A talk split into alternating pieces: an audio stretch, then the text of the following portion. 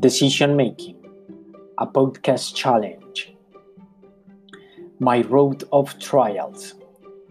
Coming out of my crash, I was so broke I couldn't muster enough money to pay for an airplane ticket to Texas to visit a prospective client. Even tough, the fees I had earned were many times the cost of the fare, so I didn't make that trip. Still, I gradually added clients, revenue, and a new team. With time, my upswings increased in magnitude and my downswings were both tolerable and educational. I never thought of what I was doing as building or rebuilding a company. I was just getting the things I needed to play my game. Computers were among the most valuable things I acquired because of how they helped me think.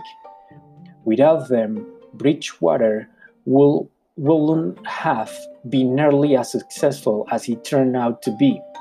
The first microcomputers, what will later be known as personal computers, had come on the market during the late 1970s, and I had been using them as econometrician did applying statistics and computing power to economic data to analyze the workings of the economic machine.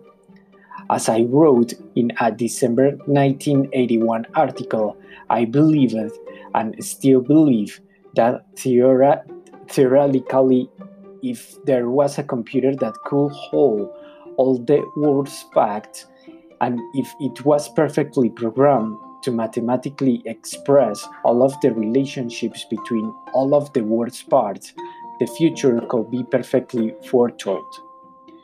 We test the systems going as far back as we go, typically more than a century in every country for which we had data, which gave me great perspective on how the economic market machine worked through time and how to bet on it. Doing this helped, helped educate me and led me to refine my criteria.